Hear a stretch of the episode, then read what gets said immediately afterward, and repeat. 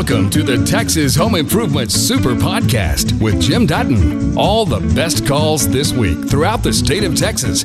Brought to you by Carrier. Turn to the experts. How can I help you today, Mary Lou? Hi, Jim. I love your program. Thank you so much for doing that. Um, I we love to build a fire in our fireplace. We do it a lot. So now, the last few times we've done it, the smoke comes in the house, and it's never done that before. You got you've got uh, something that's blocking the airflow up that chimney. If it's always and you haven't changed anything else in the house like uh, new windows or sealed doors No. or anything like No. that. No, Okay. no. because there's two things that, that will cause that. One is if there's some type of blockage in the fireplace, in the in other words, a damper's not open all the way, or a bird built a nest that's blocking part of it.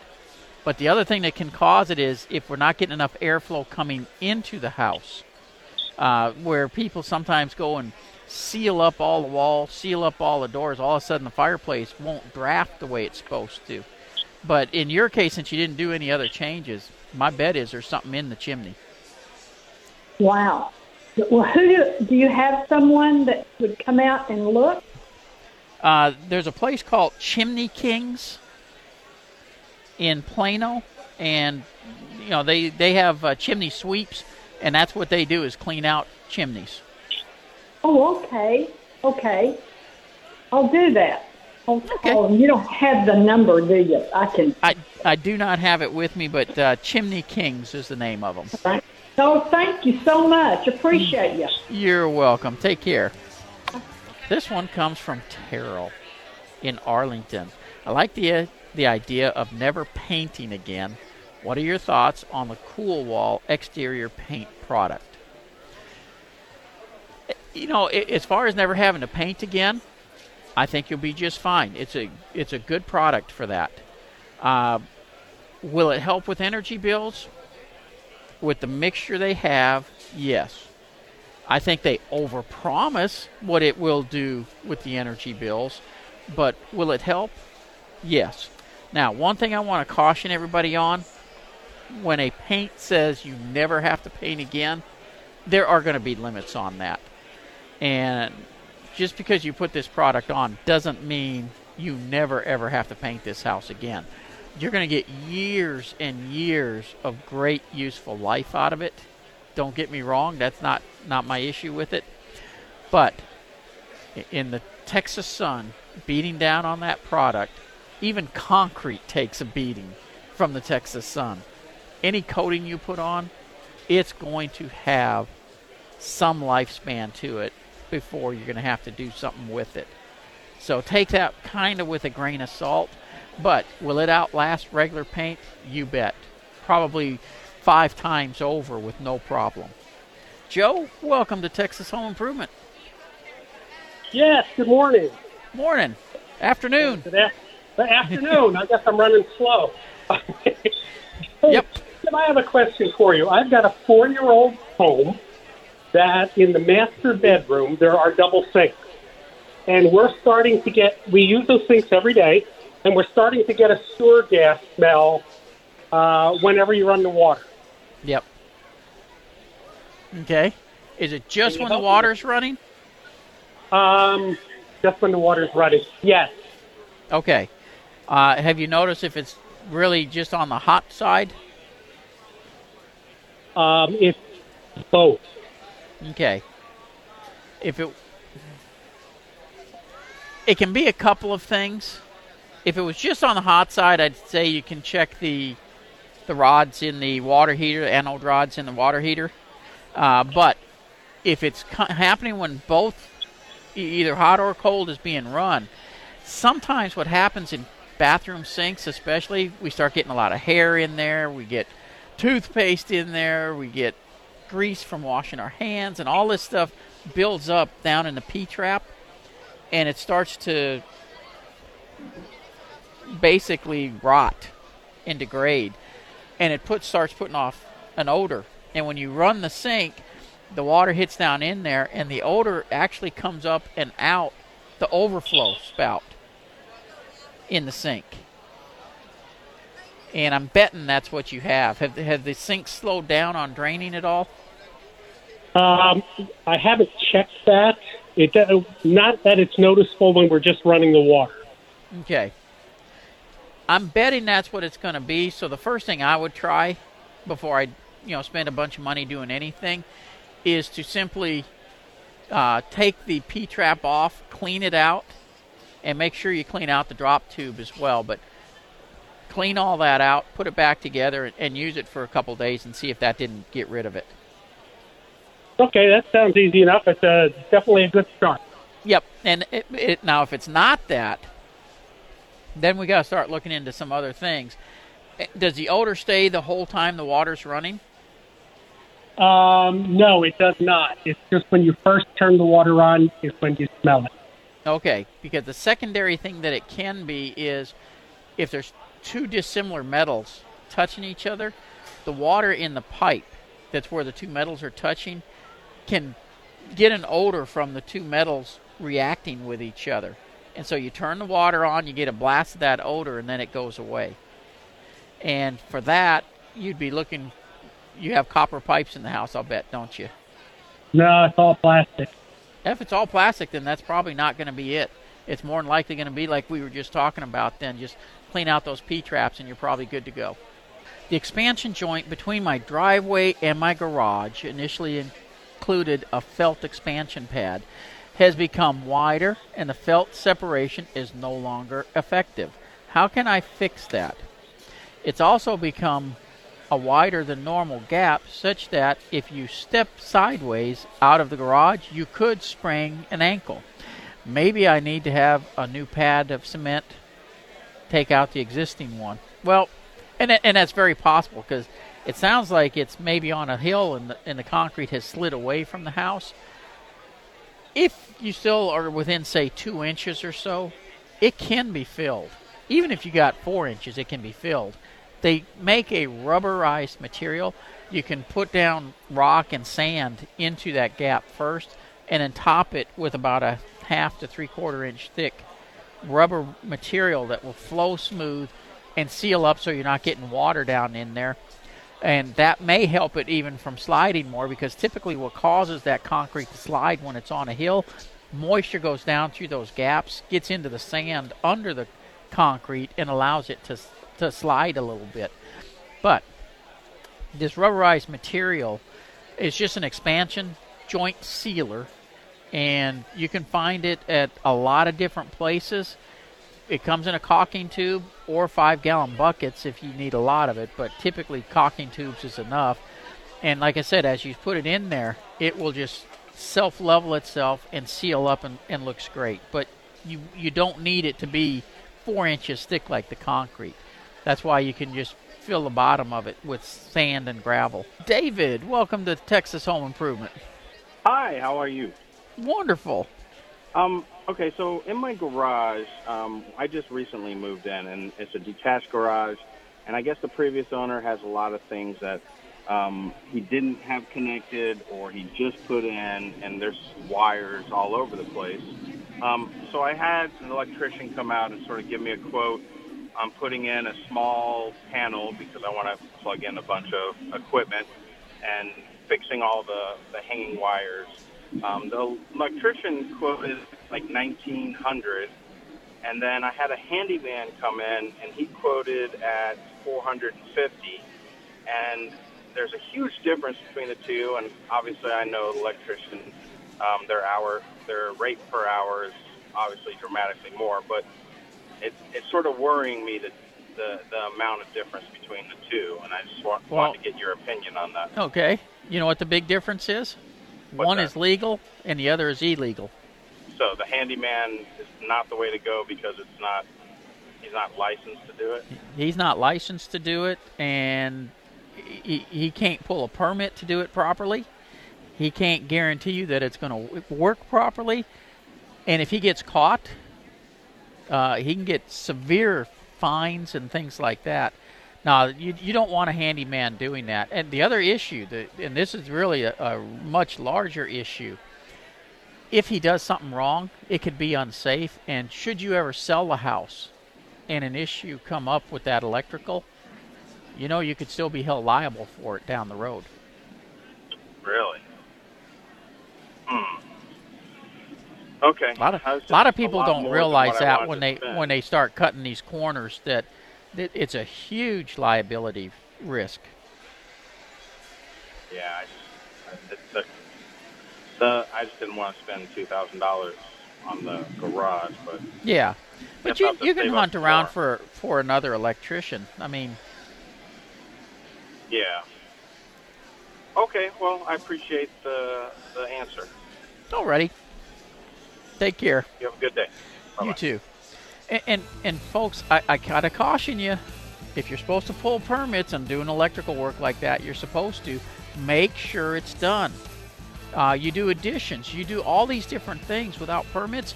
They can come in and make you redo it all, and you don't want to have to spend money to do it twice. So let's do it right the first time. Thomas, welcome to Texas Home Improvement. Yes, how are you? Wonderful. How are you today? Great. Uh, I, I'm in a tenancy, in a tenancy situation, and I have a parking area that's a grassy area behind the, the duplex where I park, and it's developed during rains. It's developed these sinkholes about six to eight inches deep, about five to seven feet across, and uh, her maintenance man uh, got some red lava, lime. I don't know if they got any sand, maybe cement or concrete. And where he's done that, it's held up well, but he said it was very expensive. My latest idea is maybe to get a yard or two of crushed con- concrete, and then maybe add some sand, some lime, cement to try to semi-hard. You, you think of some cheap way of trying to keep those holes from developing. Crushed concrete would be the way to do it. Uh, that that would be the cheapest way.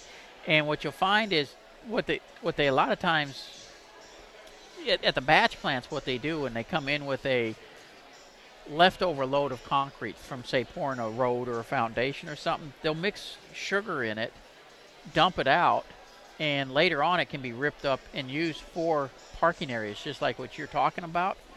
You put it in there, you pack it in. When it gets wet, it actually binds back together and makes a, a nice hard parking area. And Should I- so, I yeah, that add- would that would have. Should I add anything besides just the crushed, crushed Nope. concrete? No, and when you use that crushed concrete, it does just fine on its own. Uh, crushed limestone will set up nicely as well, but the crushed concrete does a better job as far as not having dust and stuff than the than the limestone a lot of times. I got to take a quick break. Okay. We'll be back with you. more Texas home improvement. Now I want to finish up on on that electrical thing there a second because yes, you can hire people who don't have the proper licensing to do repairs. It's not gonna meet the standards to be able to pull permits and do the stuff legally. And you are putting yourself at risk liability wise should something happen. Let's I'm going to talk about the house we were just talking about. She's got breakers that are tripping. Now, she's got things on inside. Something could have a short, but let's say nothing is on inside. Nothing is even plugged into the circuit and the breakers are tripping and it causes a fire, the house burns down. If the if your insurance company finds out that you had somebody doing electrical work that wasn't licensed, they don't necessarily have to cover that home because you took it upon yourself to do something that wasn't right. I'm not saying they won't cover it. I'm just saying you could find yourself in a battle for insurance coverage. It is much better to stick with the people who are licensed. Now, are they going to do it right every single time? Heck no. People make mistakes. We're all human. And if you think you've never made a mistake, that was your first mistake. We all make mistakes. But you got coverage then. And you got recourse. So please make sure you stick with licensed electricians, licensed plumbers, licensed AC technicians. It is not worth the risk to go with bootleg contractors who aren't following the rules. Now, uh, before I jump back into calls, just real quick, you know, we were talking about contractors and, you know, uh, in particular electrical contractors, they need to have a license in order to do electrical work. Please understand, in the state of Texas, there is no reason for any contractor to do anything they're not licensed for. Because the, the only contractors who require licensing basically are electrical, plumbing, and air conditioning, HVAC. If you want to build a house, if you want to remodel a house, if you want to, you know, do, do roofing, any of these other items around a house, windows, all these things, there is no state licensing required. So there's enough stuff for these guys to go in and do that they don't need that license for. There's no reason they should be trying to bootleg jobs where a license is required. And there's no reason to put the public at risk for de- dealing with these guys. And that's why in Texas, really, when you're dealing with contractors, it is a buyer beware state. There's no regulations at all. I do foundation repair, plumbing, and air conditioning. Plumbing and air conditioning both have to have a license. But I can go lift your house nine and a half feet in the air and not require any type of licensing. You got to know who you're hiring when it comes to contractors in Texas. Just a reminder it's a huge help if you subscribe to, rate, and review the podcast. It helps people find us. Linda, how can I help you today? I'm getting ready to remodel my kitchen, and on the island, I've been considering putting instead of granite a uh, like a butcher block with a pretty routed edge on it. Uh, but I'm kind of waffling back and forth. We do have a busy family, and I want to know the pros and cons, especially as far as upkeep on that. What are your thoughts? A butcher block counter, and you're talking about making this out of wood, right? Right. Okay. They are gorgeous, and they'll stay looking that way as long as you don't use them. But it's like any Oh, no. other, it's like any other cutting board or, you know, piece of wood. The more you use it, the more abuse it's going to show. Oh. And a, a butcher block uh, countertop in the kitchen, in a heavily used kitchen, is going to start showing water stains, and the the it, it it's going to require a lot more maintenance than going with a regular countertop. There's no particular sealant that would kind of avoid the water stains and such. There are sealants that do better, but the, again, if you're gonna if you're in a kitchen that gets used a lot, no, it's not going to hold up. Yeah. Okay. They sure are pretty. They are All they are gorgeous. Yeah, I've been seeing them more and more in the magazines and stuff. So, all right. Well, I have to Yeah, just just remember, all those rich people in those fancy houses, they don't cook. Very true. Very true. Well, thank you so much. I appreciate it. You're welcome. Take care. Bye bye.